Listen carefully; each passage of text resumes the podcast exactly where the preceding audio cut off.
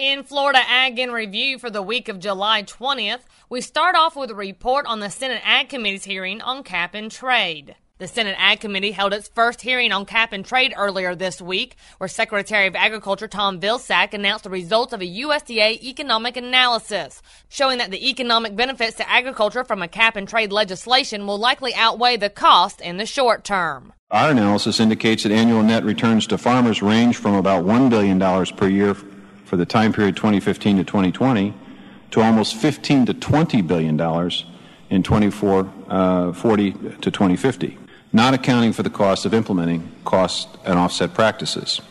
EPA has conducted its own analysis of returns from offsets that take into account the cost of implementing land management practices. EPA's analysis projects annual net returns to farmers of about 1 to 2 billion per year from 2012 to 2018, rising to 20 billion dollars per year in 2050. However, the preliminary analysis failed to satisfy some members of the Ag Committee, including Nebraska Senator Mike Johanns, who's skeptical about the cost estimates, saying that the Secretary didn't give an economic analysis, just his own opinion based on data given to him by the EPA.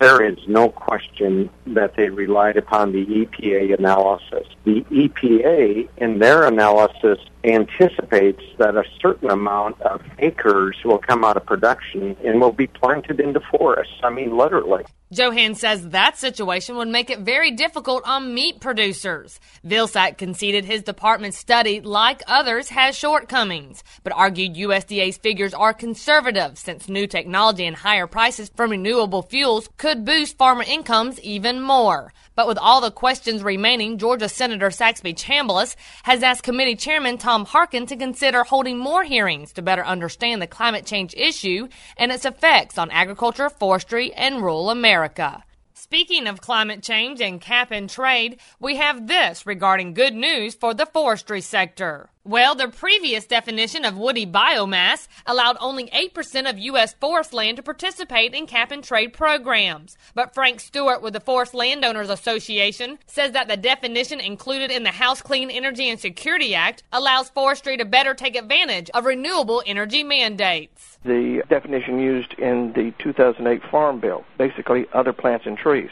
simple, easy to understand. Stewart says a definition can be imperative as it often becomes standard. If it mentions forestry in the future, we want to make sure that there's a good definition in place in case someone decides to cut and paste. In other words, they'll use the definition over and over and over again when referring to forestry, not just woody biomass, but all forestry. And we don't need to be trying to get in with every single bill. There are hundreds and sometimes thousands of bills in each Congress. Stewart adds that he hopes the new definition will carry over to the Senate side as they start their own discussion regarding climate change legislation. Next, Randall Wiseman has a report on new testing instructions for beef. Federal meat inspectors are receiving streamlined, consolidated instructions to inspect, sample, and act to reduce the presence of E. coli in beef. According to Deputy Undersecretary for Food Safety Jerold Mande, next month the Food Safety and Inspection Service will begin testing a type of beef not previously tested. That component called bench trim is comprised of the pieces left over from steaks and other cuts that are then used to make ground beef. These actions to combat E. coli 0157H7 build on a series of previous steps FSIS has taken to ensure our meat is safe. We started with the most common beef cuts that are used to make ground beef and added additional cuts step by step when the evidence supported it. Mande made those comments at a recent House Ag Committee hearing on a food safety overhaul bill approved by the Energy and Commerce Committee. Ag panel Democrats and Republicans complaining the measure would give the Food and Drug Administration new authority to regulate on farm production practices. Ag Committee Chairman Collin Peterson said he would try to delay the bill if burdensome regulations affecting farmers aren't addressed.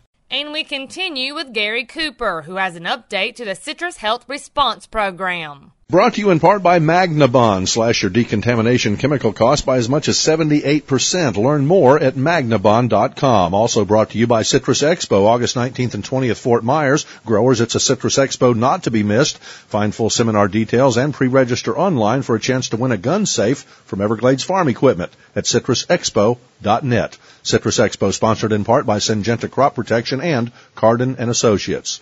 The state's citrus health response program is gearing up to deal with abandoned groves. It states that recognizing the pest and disease risk associated with abandoned groves, the state is initiating a comprehensive plan for their removal and destruction.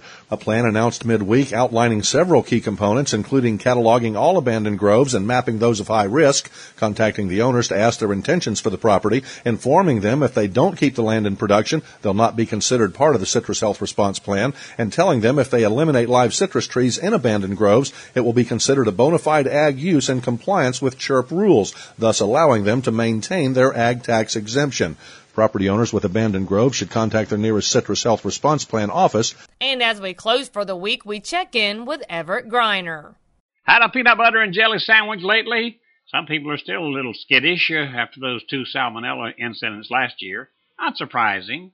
Peanut butter sales fell 15% following the second one, it was not a panic situation, simply people being a little cautious. And uh, all the while, this anxiety had us all choked up. The peanut industry was assuring us that noted brands were as safe as ever. Peanut producer organizations began a concerted effort to clean up the image that the disasters had created. I think it worked. Brands like Jif, Peter Pan, and others kept their products prominently displayed on store shelves, and sales picked up as rapidly as they fell. Well, here we are in another peanut growing season. It's going to be a smaller crop this year, but not because of the peanut butter scare. As of today, sales are up 8% higher than ever. How do you like that? And remember, you can find these stories along with all the week's Southeast AgNet reports on our website at southeastagnet.com. Julie McPeak with Southeast AgNet's podcast.